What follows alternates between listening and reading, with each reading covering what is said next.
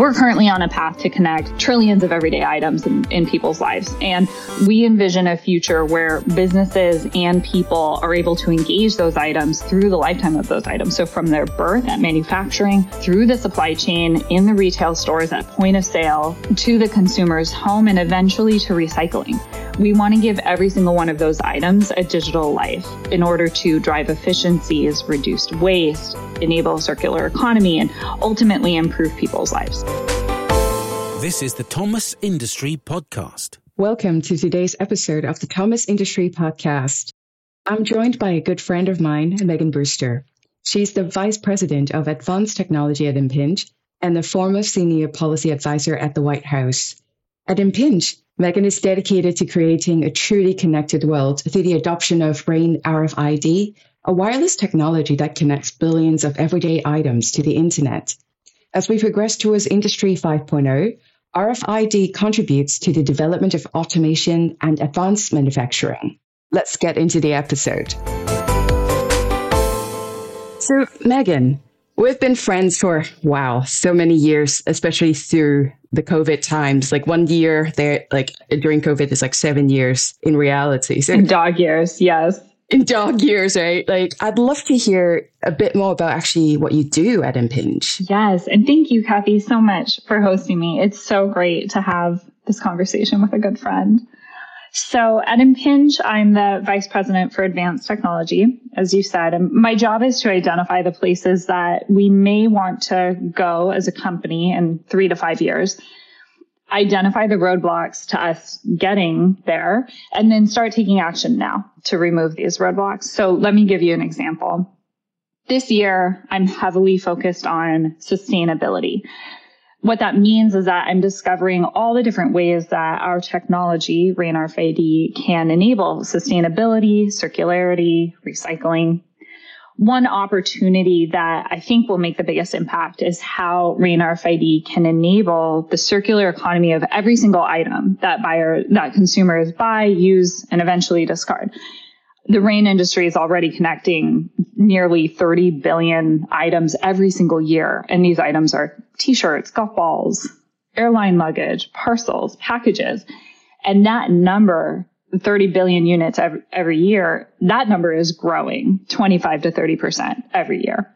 So my job is to determine how RAIN RFID can help businesses and people ensure that the item, let's say it's a t-shirt, is routed as efficiently as possible through the supply chain. It's produced in the appropriate amount so that you don't run out of stock at your favorite retailer, but you're also not overproducing a bunch of t-shirts that end up getting trashed at the end of the season.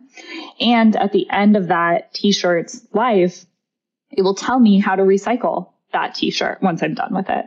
That is super interesting because um, we often talk to NIST, the National Institute of Standard and Technology, and they're really thinking through the concept of regenerative economy, but also when you look at a lot of really in, interesting policy changes, such, such, as the introduction of the um, Inflation Reduction Act, everyone is considering, you know, switching to an EV. And there's a finite supply of, for example, lithium and a lot of rare earth metals. So I'm sure your technology is just going to be um, even more essential for us to optimize our supply chain but also to really kind of figure out how to be more sustainable. Speaking of which, you have a really interesting background. Um, you did a PhD at at MIT on materials science, and um, you really kind of work across many sectors, private and public. Could you tell us a bit more about your career path and what brought you to Impinj? Yes. So as you mentioned, I, I did get my PhD um, in materials science. I was at MIT focused on semiconductor nanostructures. Um, and during that time, that's where I learned how to tackle big, complex, and abstract technical problems. Um, I also learned that I wanted to work on technical problems that were practical and had a direct connections to humans. So after my PhD, I transitioned into industry and I was doing research at GE at their Global Research Center. Um, and there I was developing next generation battery chemistries. Uh, and that was for GE's first startup as part of their FastWorks campaign. Um, it was really interesting because through that FastWorks campaign, I learned the importance of having a product market fit and just how challenging it can be to get it right. And what it takes for what was then the world's largest company to act like a nimble startup. Then I spent uh, three years on a tour of duty in the federal government. I started in the Senate Energy and Natural Resources Committee, and that's where I originally picked up advanced manufacturing as a portfolio topic. But I worked on other topics, including rare earth elements um, and and uh, critical materials like lithium, like you mentioned. Uh, I continued working on advanced manufacturing, but transitioned from the Senate over to the White House Office of Science and Technology Policy. And there I was coordinating the advanced manufacturing activities of the 13 different federal agencies that were interested in this technology topic. And I learned a lot of things at OSTP, but one of the key things was what it takes to do work that impacts an entire nation. It requires a diversity of viewpoints and alignment with many stakeholders of all types. At the end of uh, the Obama administration, when I was at OSTP, I went to work at Local Motors, which is a startup that developed new products for clients like GE and Airbus through crowdsourcing and rapid prototyping by digital manufacturing methods. And that's when I learned the importance of having a vision for the future. So that brings me back to today at Impinj, where I'm developing that vision for the future, in this case, of how RAIN RFID will enable the sustainability of everything. I love how your background is so vast, but you always have this beautiful thread underneath all of that, which is how we can plan for the future and create a better future for all. And I think for many, um, you know, Zoom happy hours we, we, we get to spend time with, with one another on, that's the topic that we talk a lot about. So to t- tie that to RAIN RFID, um, it is a fascinating technology, right? Like you can literally track the world's everything in a scalable and cost effective way. And a lot of our listeners are supply chain experts as well as manufacturers. Could you please talk us through some of the most popular use cases so you can inspire them to think about how they can leverage your technologies as well? RAIN RFID provides core capabilities such as serialized identifiers for individual items. It's battery free operation. It's got up to 30 foot range. You do not have to have line of sight in order to read RAIN tags. And you can read up to thousands of tags per second. It's low cost, as you mentioned. It is essentially unlimited life. And now there's available cryptographic authentication. And it's these core capabilities that position RAIN RFID to be the leading item to cloud connectivity technology for the items for the Internet of Things. So we're currently on a path to connect trillions of everyday items in, in people's lives. And we envision a future where businesses and people are able to engage those items through the lifetime of those items. So from their birth at manufacturing through the supply chain in the retail stores at point of sale to the consumer's home and eventually to recycling. We want to give every single one of those items a digital life in order to drive efficiencies, reduce waste, enable a circular economy and ultimately improve people's lives. So let me give you some examples of what's possible in a handful of different industries. So for example, today in the aviation industry, we are helping improve customer service and operational efficiencies with accurate real-time data about luggage, assets, and equipment. In the healthcare industry, we're streamlining asset tracking, eliminating loss, improving supply management enhancing patient experiences for overall better outcomes. In the manufacturing industry, we're helping improve operational efficiency with automated processes that change the way machines and humans work together. In retail, we're helping optimize store operations, improve inventory availability, and enable seamless customer shopping experiences. And we're helping supply chain and logistics companies as they keep their, get, their goods moving and operations informed with accurate, automated, and error free shipment management. That's amazing. So, to a non scientist, right? Like, if I am talking to, for example, um, a small mom and pop manufacturers and they may be under 50 millions in annual revenue, maybe with like 40 staff. And they might be uh, manufacturing, you know, parts for the automotive supply chain. And, and if they want to trace what, what, where their parts are going or how their materials are coming, how does it actually work? Like, do they consult with you? Do they have to tag some labels on parts? I'm like totally talking, you know, like like an amateur here, but I, I'd love to hear your thoughts and how would you explain that that to me as a as a non-scientist? Yeah, there's a lot of um, opportunity, and it's important to think through what is the process of how would I actually do this? How would I actually adopt it? So I'll highlight some of the big challenges in the adoption process. So the first hurdle is to clarify what is your project's focus? So I mean, we talked about how Rain RFID can deliver value across so many different parts of a business. And it can be a multi-year journey for, for example, an enterprise scale deployment. And often companies are making adjustments to their processes so that they can take advantage of the automation that the technology provides.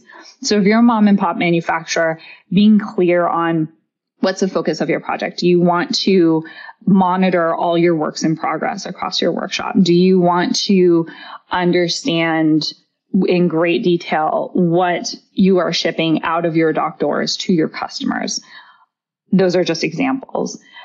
But it all starts with tagging your items. So once you decide what's the scope of your project, you have to figure out where and when you're actually going to add that tag to an item and which product categories you want to tag. So some companies begin by tagging an item as soon as it's they receive it in their store. Um, and we see a lot of companies ultimately push that tagging action upstream to their supply chain partners and all the way up to the point of manufacture so that the benefits of that tag can be achieved throughout the item's life cycle and for more supply chain partners downstream. And that also takes you to the next question. Okay, so now you've got everything tagged. Well, when do you read those tags? And what does that reading environment look like? So you want to understand how a product flows through a manufacturing process for automation purposes, or you might want to ensure that you have the right item at the right place at the right time, or maybe you want to ensure your accurate shipments. In each case, you need to identify what are those key points of where you want to read the tag, read the item, or have visibility into that item's identity or its location. It makes a lot of sense. And um, Sorry, I'm such a nerd. I just wanted to ask you about the physical characteristics of a tag. Is it like laser engraved or it's like a tomato label? Like I'm I'm just trying to envision the material and the shape and how it's actually appended to an object. So a RAIN RFID tag is made up of a few different components. It starts with the silicon chip that's like the brain of the tag. And that is one of Impinj's core products. We make that silicon chip. And the chips are extremely tiny. They're the size of a flake of pepper, for example, or a grain of salt. Um, that tag is connected, is inductively coupled to an antenna. And the antenna is most most of the time it's aluminum. And the overall size is about 70 millimeters long and 14 millimeters wide. But tags come in all different sizes. You can get smaller ones you can get larger ones. So you've got your silicon chip you've got your aluminum antenna. The aluminum antenna is um, usually it's an etched process. Uh, sometimes it's uh, laser cut it can be printed. There's a variety of different ways you can lay this down on a substrate. That substrate is usually a PET, a piece of, of PET plastic.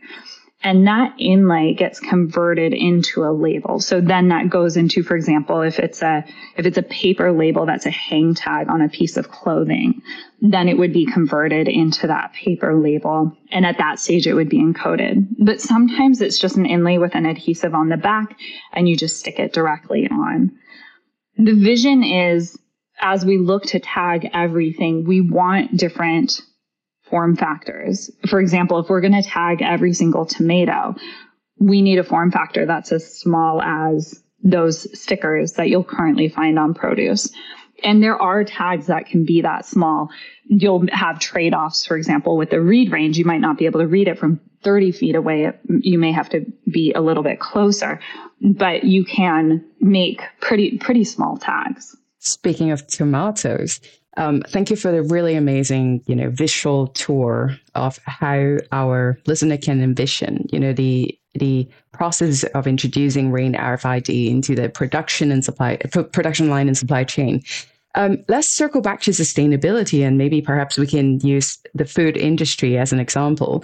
Um, how does RFID enable sustainability in the food industry, Megan? It's a great question. So, first of all, regardless of the industry, RAIN RFID is particularly well suited for sustainability initiatives. The tag themselves are passive, they don't require a battery. There's even green tags that are commercially available today, for example, tags that are made of eco friendly materials, and there's reusable tags.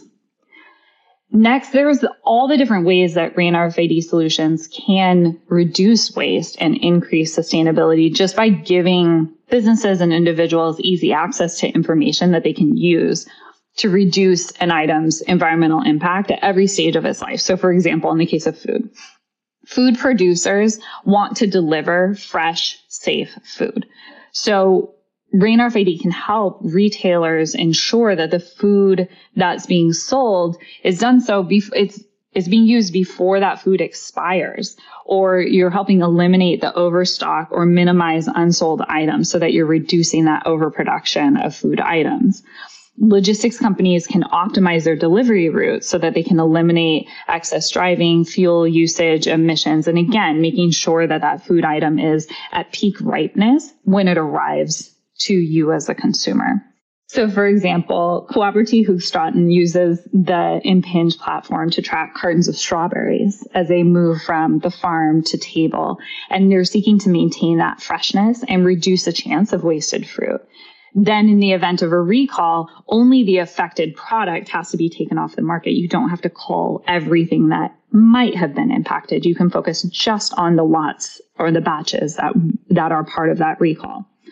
Cuploop is another example. Cuploop is incentivizing recycling with a fast and easy option for recirculating reusable food containers and returning customer deposits. So their system, which is enabled by the Impinj platform, receives food packaging for reuse and it tracks each of those items history for optimal management. I think it's super exciting in terms of, you know, the ability to introduce a meta taxonomy to all materials and objects we create in the world and and really know the physicality where they are at any given time. It is it is so exciting what you guys are doing. Now, um, we talk about, say, mom and pops manufacturers, how they can leverage your technology. We talk, talk about a use case of um, sustainability in food industry. What about uh, for retailers? Retailers, they have tremendous amount of inventories and things move around in a store so fast. And, you know, if one thing we learned throughout the pandemic, it is the power of supply chain and you know organization and, and real time data and how one little uh, butterfly effect can have a huge impact downstream. In your experience, uh, when you work with retailers, do they have to reconfigure the retail space or like do massive amount of you know retooling in order to leverage your technology, or are there incremental steps that they can use to start getting smarter with the supply chain? a lot of retailers are able to adopt RAIN RFID technology without significant modifications to their stores. So as we discussed, they do need to tag their items. So they have to think about when are those tags actually going to be applied? Are they applied upstream before they come into their stores? Do they uh, apply those tags as they're putting the items out on the shelf? They have to think about where those read zones. Do they want to read items as they're moving from back of store to front of store? Do they want to read them at point of sale? Do they want to read them as those items are leaving the store, for example, as a loss prevention solution? And for each of those read zones, there may be some configuration required. So you need to install a, you need to have a reader. Maybe it's a handheld reader and there's no installation required. Maybe it is a fixed reader that gets installed in the ceiling or in, for example, the gates as you exit a store. And in many cases, stores already have those gates They're just focused on a different technology than RAIN RFID. So it'd be a modification of the gates that you already have in store. So, Megan, we actually worked on this together, um, and it was a really fun project. So, you recently led a design engineering competition resolving the Internet of Everything. Can you tell us more about this project? Yes, and it was so fun to work with you, Cathy, and with the Thomas community on this. So, thank you for helping us promote that challenge to your community. So, the today technologies like RAIN RFID connect physical items to the internet through these digital identifiers, these unique numbers that are encoded on the tag. And as more items are connected, we need a resolver, a web resolver that resolves or links that unique number on the tag, the digital identifier, associates it with the physical item to its digital twin that lives in a product cloud. So to kickstart some of the thinking around this web resolver, Impinj worked with IEEE CRFID and the RAIN Alliance to issue a challenge to the broader community. How can we design a web resolver that connects physical things to their digital twins in the cloud? enabling people to securely access the twins for the items that they own. And the challenge was designed to galvanize idea sharing and collaboration it's a complex problem that's not solvable by any one single company, which again is why I'm so thankful to Thomas for promoting that challenge to their community. Instead of a true Internet of Things, what we have today, today's IoT, really is comprised of many disconnected intranets of things. Individuals, companies, or industries, they can look up their own items in private product clouds, but related parties or consumers can't access the digital twins for the items that they own. There's also a growing mix of unique numbering systems for those digital identifiers that sit on the tag that means that it makes it difficult to know which specific product cloud is where that digital twin resides for the item. So last year, a group of judges selected winning submissions, which were then presented at an IEEE conference. And we've invited the broader community to provide feedback on those submissions, and we continue to evaluate this initiative. That is really exciting because it's almost like you guys are creating a parallel universe of um, object data. It's almost like your own version of the internet. Um, I can't wait to see how this project evolves. And um, listeners, if you're interested in finding out more, um, towards the end of the episode, we'll we'll give you ways to contact with Megan, and obviously you can always contact me too. So, Megan, we we talk a lot about um, you know, the left side, the left brain of, of RFID. Let's actually switch our gear a little bit to talk about, you know, you are such an amazing person. Sorry, you're going to laugh, but I, I, I really enjoy, you know, every single time when we have a conversation and we talk about, you know, um, how to um, be a how to be a good leader and also how we can support one another in the industry and beyond. So you have such broad experience working with folks from different backgrounds and you know organization. Can you talk us a little bit about how you align diverse groups of stakeholders? Yes and i will say i love our chats cathy because i am so inspired all the time by all of the really interesting and unique processes that you use in your job to get your work done. It's very inspirational to me as well so let's take the example of um, I mentioned we've got this growing mix of numbering systems for these unique identifiers on the tag. Uh, this is a great example of a challenge that involves uh, a complex ecosystem of, of stakeholders.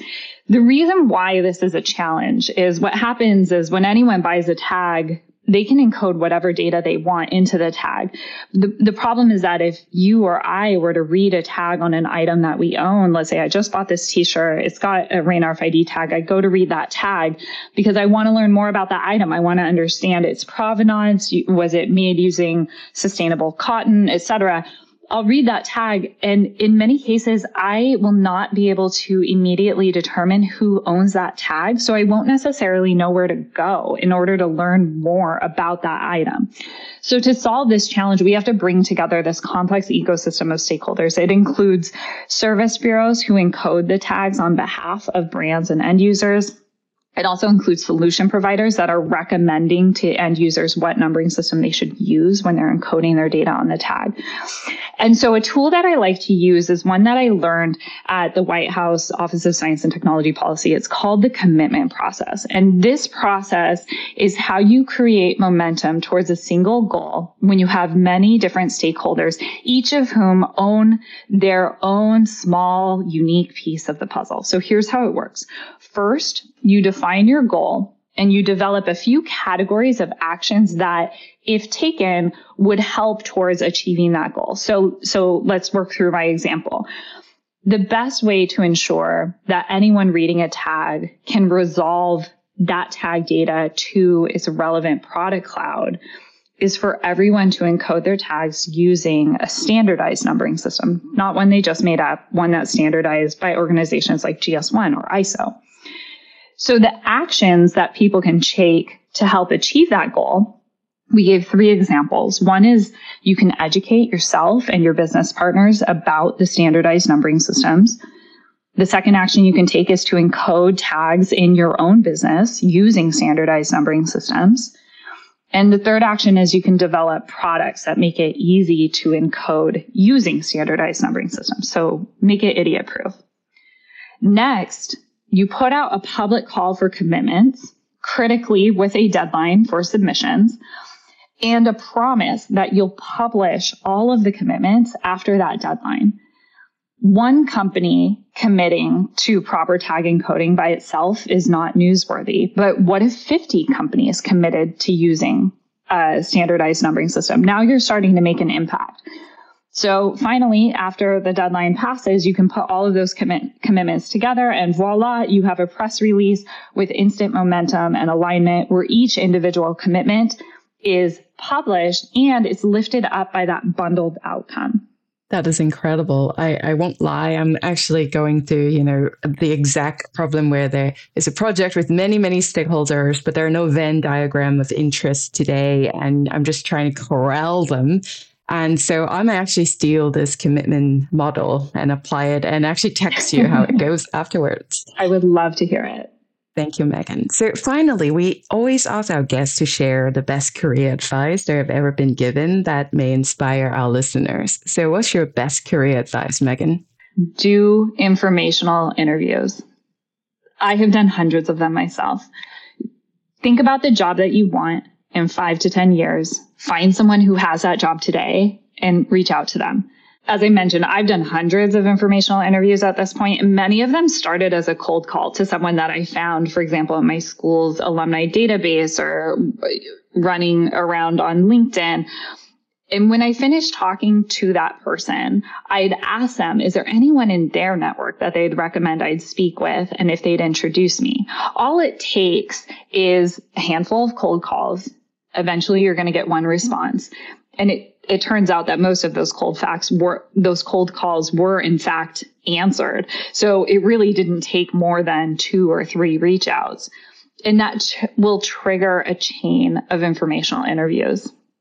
And on the other side of the coin, if you're like me and you've benefited from informational interviews, then make sure you pass that karma on. When a young person or someone in my network reaches out to me to chat, I answer because I know how much those responses meant to me when I was in their shoes.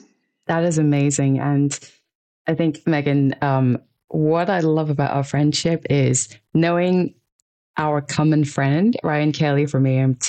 He is a technologist based in San Francisco. He actually connected us and we, we forged this lifelong friendship. And and then you introduced me to other great people too. And uh, we keep on kind of trying to find paths to enjoy this sense of community. Um, and I think it's really meaningful because I was actually just, you know, reading on Reddit and I spent way too much time on it. And someone, someone was actually trying to go back into high school with an adult because of that sheer loss of the sense of community. And what is really powerful with what you do at RFID is really about creating a community of manufacturers, technologists, people who care about sustainability to influence change at scale and starting from your best advice all the way through to your vast knowledge of technology we learn a lot today and I, I can't tell you how happy I am to to actually spend an almost like an hour chatting with you uh, during work. I mean, sometimes you do feel like you, you, you get paid to do the thing that you love. And this is this a very special moment. So if our listeners would like to find out more about Rain RFID or connect with you, what are the best ways to do so? Check out our webpage, impinj.com. We've got tons of use cases across a variety of industries. There's also a support link if you'd like to talk to someone directly about your specific use case. And to reach out to me, find me on LinkedIn. I would love to hear your thoughts and feedback. Thank you for your time today, Megan. Thank you, Cathy, for having me. In today's episode, we're spotlighting a regular Thomas Industry podcast listener, Rob Schuffelbein. As a supply chain strategist for SPS Commerce, Rob said our latest episode on forecasting 2023's industrial production and manufacturing has helped him stay up to date on the latest industrial trends. Thank you, Rob, for your support. For feedback or suggestions, email us at podcast at thomasnet.com or leave us a review on Apple Podcasts. We appreciate your support. Thanks for listening to this episode of the Thomas Industry Podcast. If you enjoyed today's interview, please subscribe, share with a colleague, or leave a review. This episode was produced by Harry K, directed by Brooklyn Kiosow, and hosted by Cathy Ma.